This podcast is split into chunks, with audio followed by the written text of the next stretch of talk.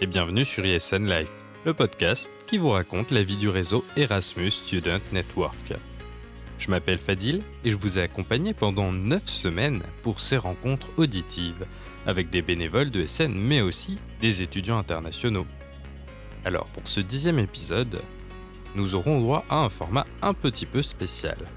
Pas d'interview cette fois-ci, mais les raisons de mon initiative et du pourquoi du comment d'E S N Life, tout simplement. Alors pour commencer, qu'est-ce que E S N ? E S N, c'est un réseau. Un réseau d'associations étudiantes, un réseau d'associations d'accueil des étudiants internationaux. E S N est un réseau qui est présent dans quarante pays différents et qui compte du coup un certain nombre d'associations locales, je crois cinq cent trente de mémoire.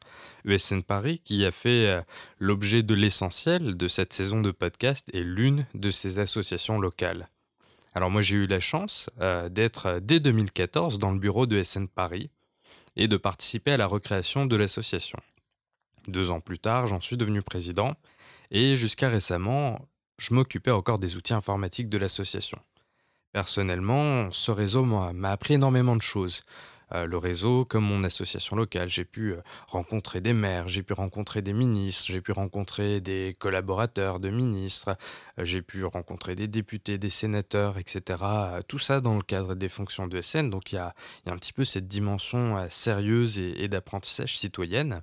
Mais il y a plein d'autres choses, il y a s'exprimer euh, devant les autres, euh, devant un public large, devant des étudiants internationaux, devant des bénévoles, savoir gérer une équipe, motiver une équipe, avoir du leadership, leadership, euh, gérer des projets tout simplement. Bref, je pourrais vous faire une liste longue comme mon bras de choses que j'ai appris au cours de ces six ans de bénévolat avec E S N. Mais ce que j'ai retenu et ce qui a vraiment changé la donne, ce sont les rencontres formidables que j'ai pu faire.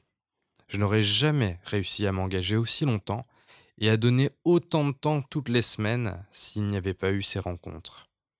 Alors m'est venue l'idée tout simplement de mettre ces rencontres en avant.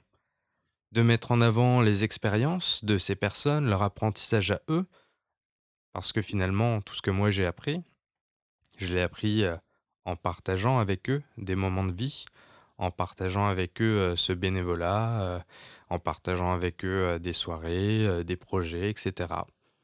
Donc, d'une certaine manière, en les invitant sur ce podcast, je vous partage leur expérience, mais aussi mon expérience, une façon de dépeindre six ans et via le regard des autres.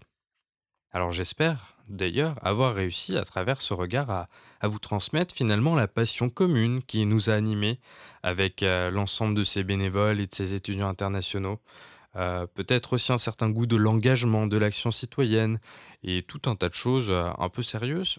Mais c'est pas parce qu'elles sont sérieuses qu'elles sont incompatibles avec l'amusement, la fête, les soirées, les amitiés et même l'amour. Mais attention, je sais qu'avec ce petit ton, je peux vous donner l'impression que E S N Life est terminé. Mais ce n'est pas le cas. Si vous avez fait attention, pendant cette saison, il y a eu un invité un petit peu spécial. C'était Sarah, la seule qui n'était ni de E S N Paris, ni étudiante internationale. Par sa voix, vous avez pu découvrir un petit peu plus sur les autres associations du réseau, sur E S N France et sur l'environnement associatif plus largement. Et c'est exactement le tournant que va prendre E S N Life pour sa deuxième saison. Alors après vous avoir fait découvrir mon association locale, je vais donc vous faire découvrir un autre échelon de mon engagement, l'échelon national, et vous aurez donc l'occasion d'entendre à ce micro à la fois ceux qui ont décidé finalement de s'engager un peu plus et d'aller au national, mais aussi des bénévoles qui ne sont pas au national, qui gèrent d'autres associations du réseau E S N en France.